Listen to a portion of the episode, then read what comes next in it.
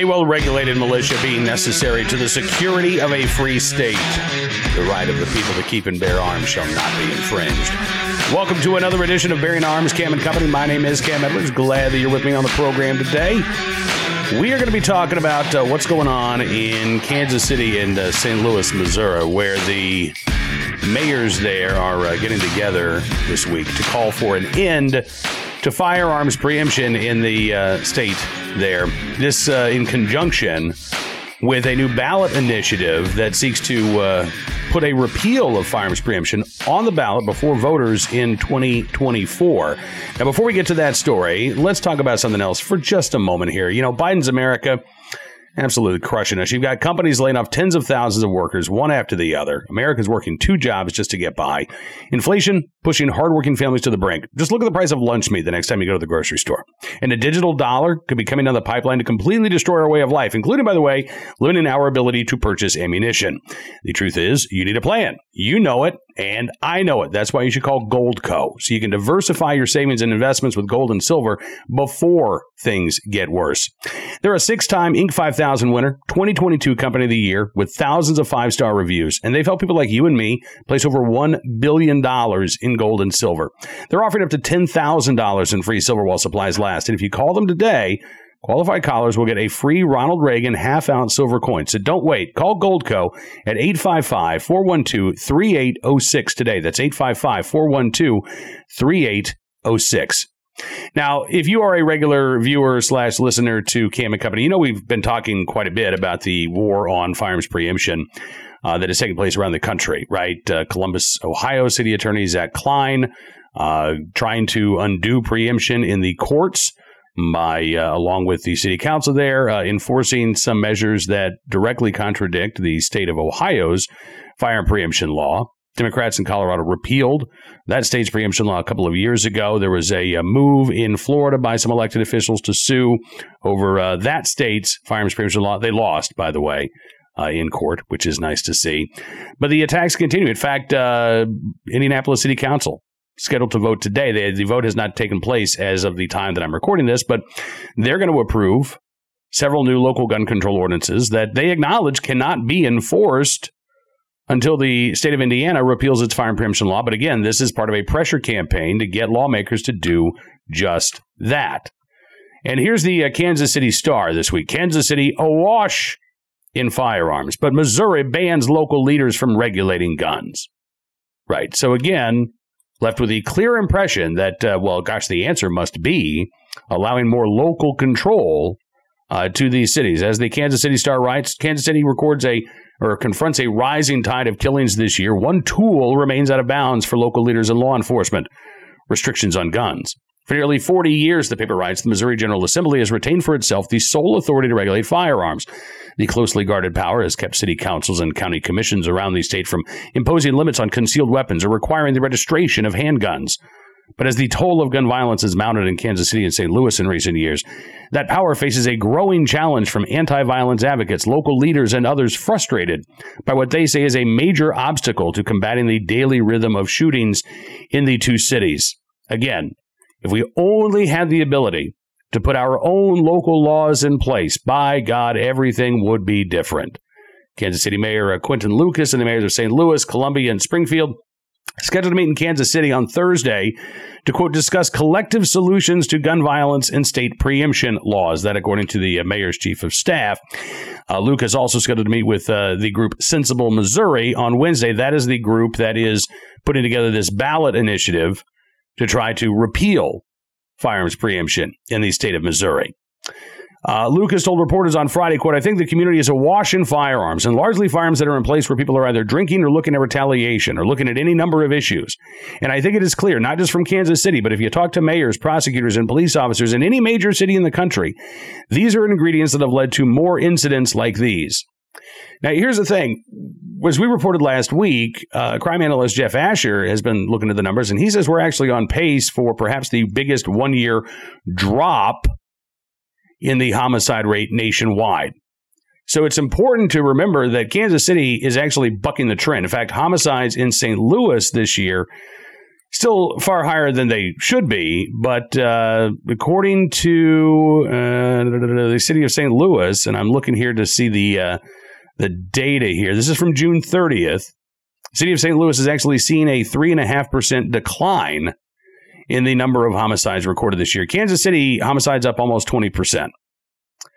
But again, around the country, what we're actually seeing more cities noticing a decline in violent crime and homicides, and in fact, some cases, a very sizable uh, drop. And that would include places that have, again, uh, firearms preemption laws that are in place, as well as things like constitutional carry. Um, again, this is not uh, something that uh, you can look at and say, okay, well, well, Texas has constitutional carry and uh, firearms preemption, and things are getting better. Not really. I mean, Houston uh, seen a dramatic decline in homicides this year, a 24% drop in yearly homicides as of May 31st. Um, Dallas, Texas, on the other hand, has seen a 7.8 percent increase in homicides this year compared to last year. That's through uh, July the 5th. So when you look at the data and you see, you know, states like, uh, or cities like Greensboro, North Carolina, 57% increase uh, in violent crime. Now, they don't have constitutional carry. They do have, they don't even have, uh, well, they did repeal the pistol purchase permit requirement earlier this year, which is good. There's still plenty of gun control laws on the uh, books in North Carolina. Uh, or New, let's take a look at New Jersey, for example. New Jersey does not have firearms preemption laws. Um, and what you find is that uh, some cities are doing better than others in New Jersey. Uh, crime can be up in a uh, city like Trenton, uh, down uh, in a, a place like Jersey City. So I would say that what we're looking at here really are local issues but local gun laws are not going to make much of an impact. Why?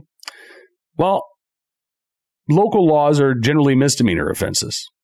It's the state that sets felony level offenses, right? You go to state prison. You don't go to Kansas City prison. You go to jail in Kansas City, again, for a misdemeanor crime.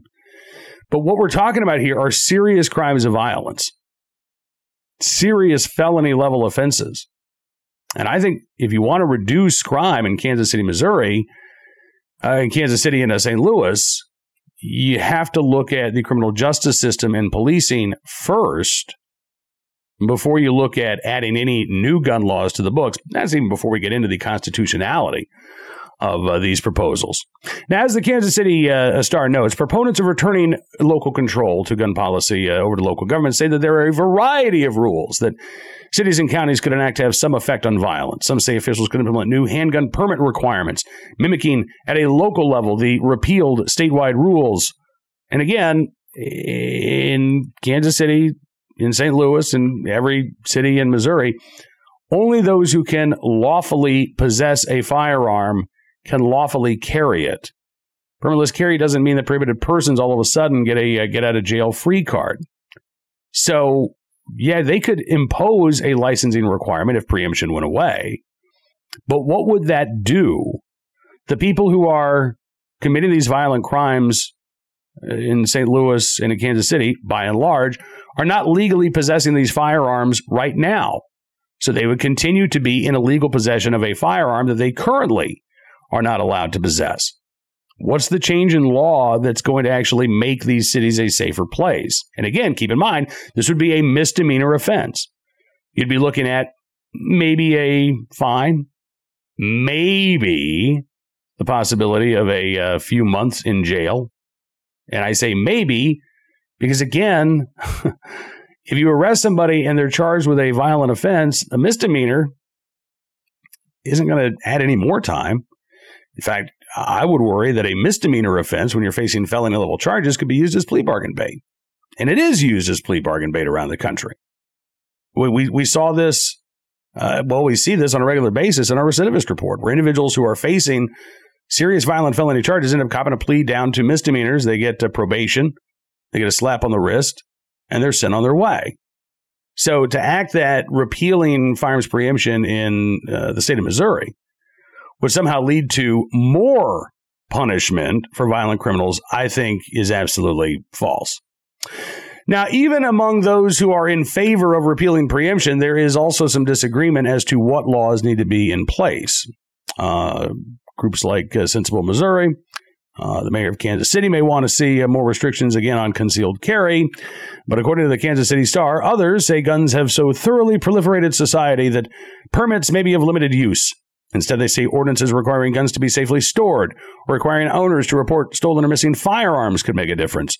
Jennifer Joyce, a Democrat who served as the St. Louis Circuit Attorney from 2001 to 2016, said she sensed a growing availability of guns and more homicides of young people over her tenure as firearm restrictions were rolled back.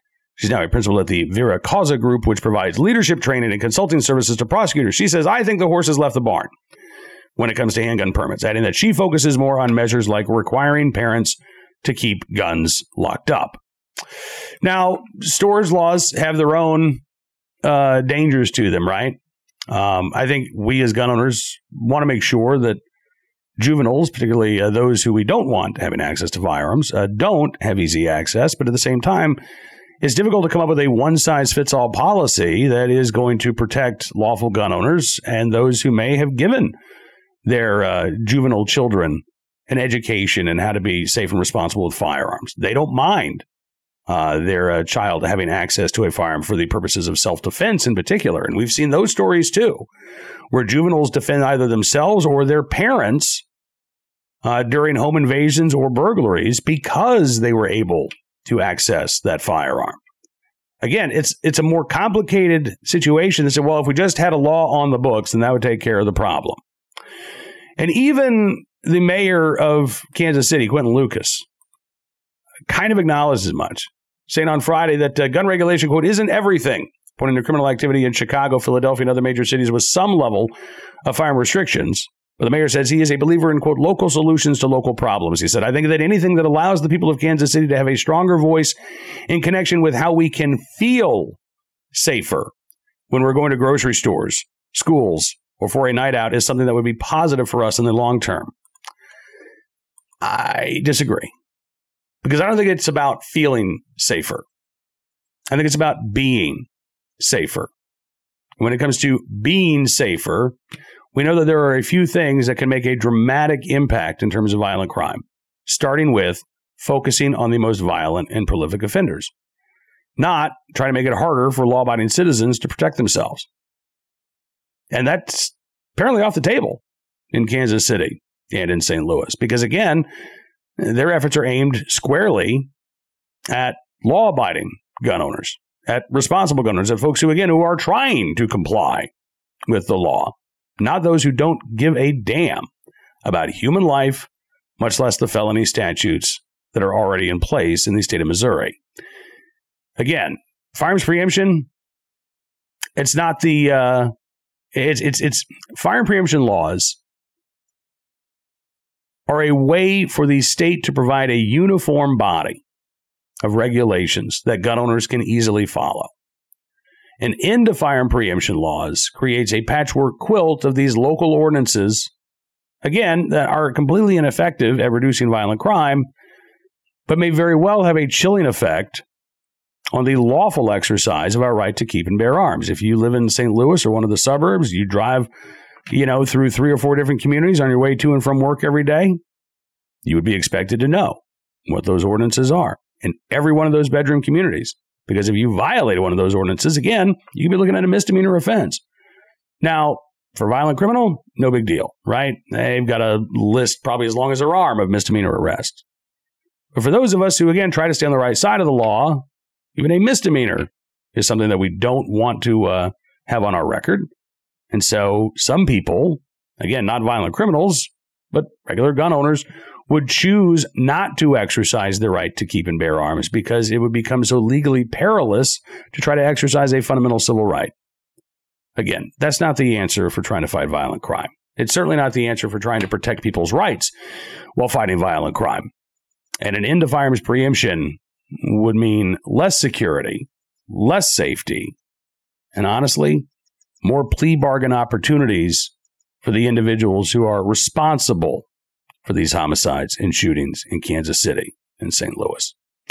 We'll keep our eyes on uh, what's going on with this ballot initiative. Clearly, the uh, mayor of, Saint, uh, of Kansas City, anyway, looks to be uh, getting behind this proposal.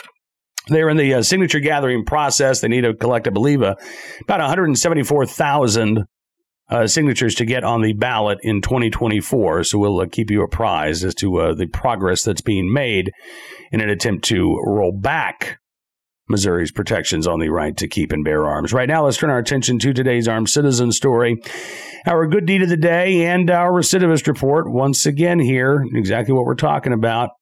Durham, North Carolina. Man who shot and killed five year old Durham girl was cousin of girl's mother, has record with more than 50, five zero prior charges. And apparently, very little time behind bars to show for any of those arrests. 42 year old Brian Deshawn Luster is now charged with first degree murder for the death of Chloe Fennell. Also charged with the attempted first degree murder of Destiny Sidbury, as well as possession of a firearm by a convicted felon. He's currently in the Durham County Jail, held on no bond. Luster, the cousin of Brittany Dash, who was Chloe's mother, who was living with him at the time of the shooting.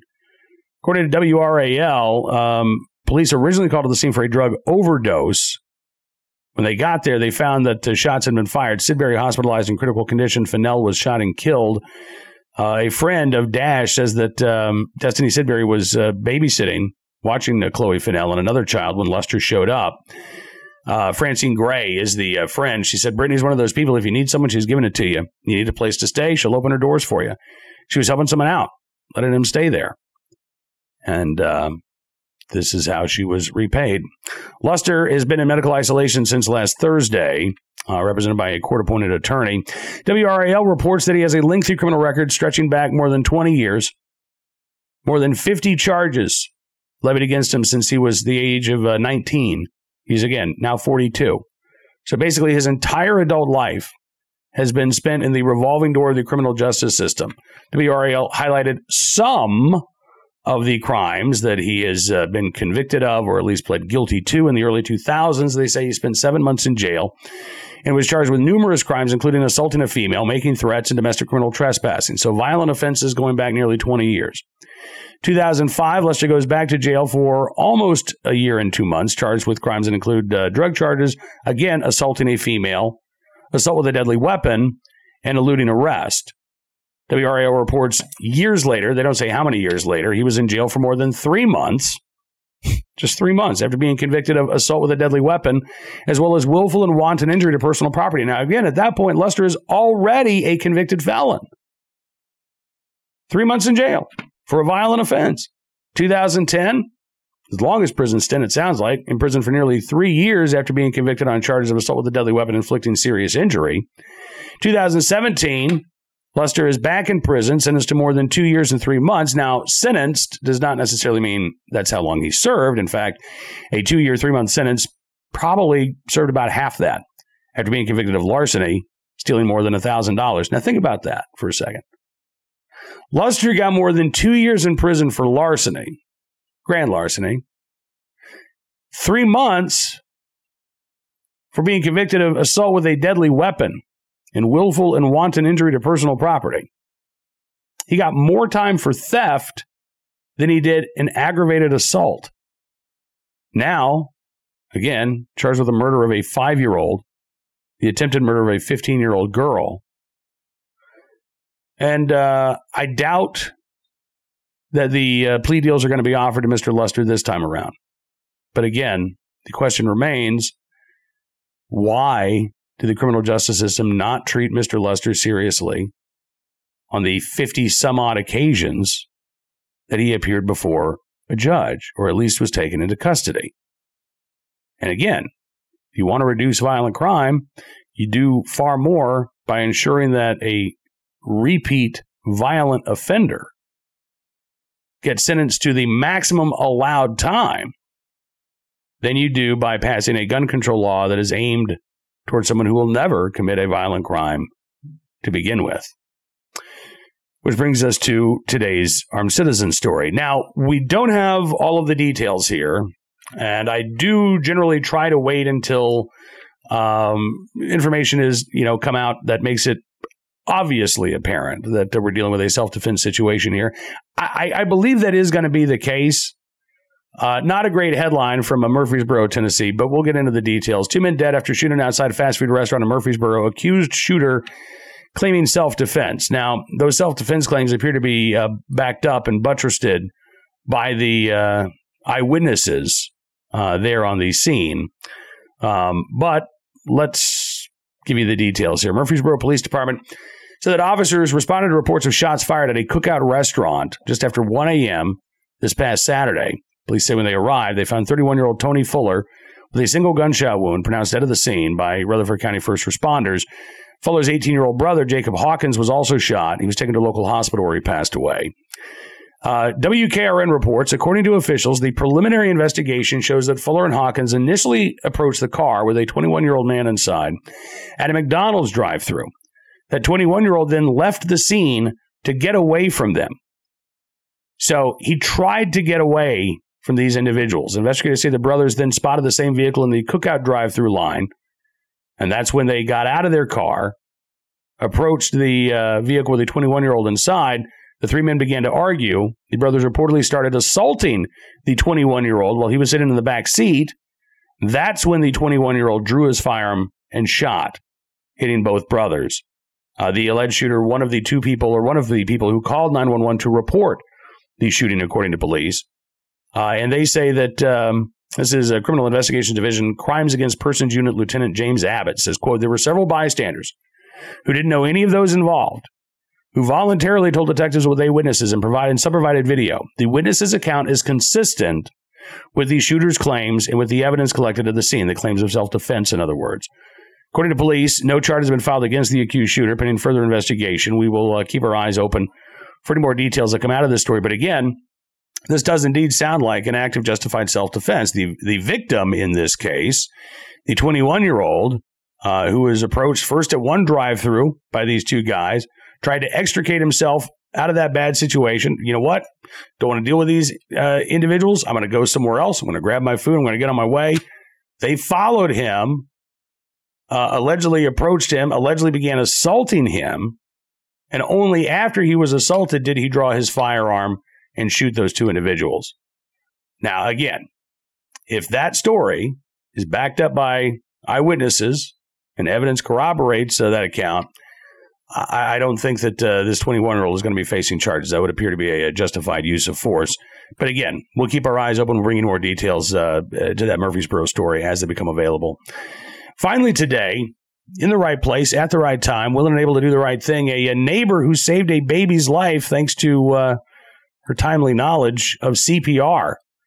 I can only imagine how scary this was. The uh, woman in question says she just heard her neighbor scream uh, in uh, Hudsonville, Michigan on Friday morning. Olivia Drake was just hanging out on her back porch when she heard somebody screaming next door. So she ran out her front door, ran over to her neighbor's backyard. There was an 18 month old girl who wasn't breathing.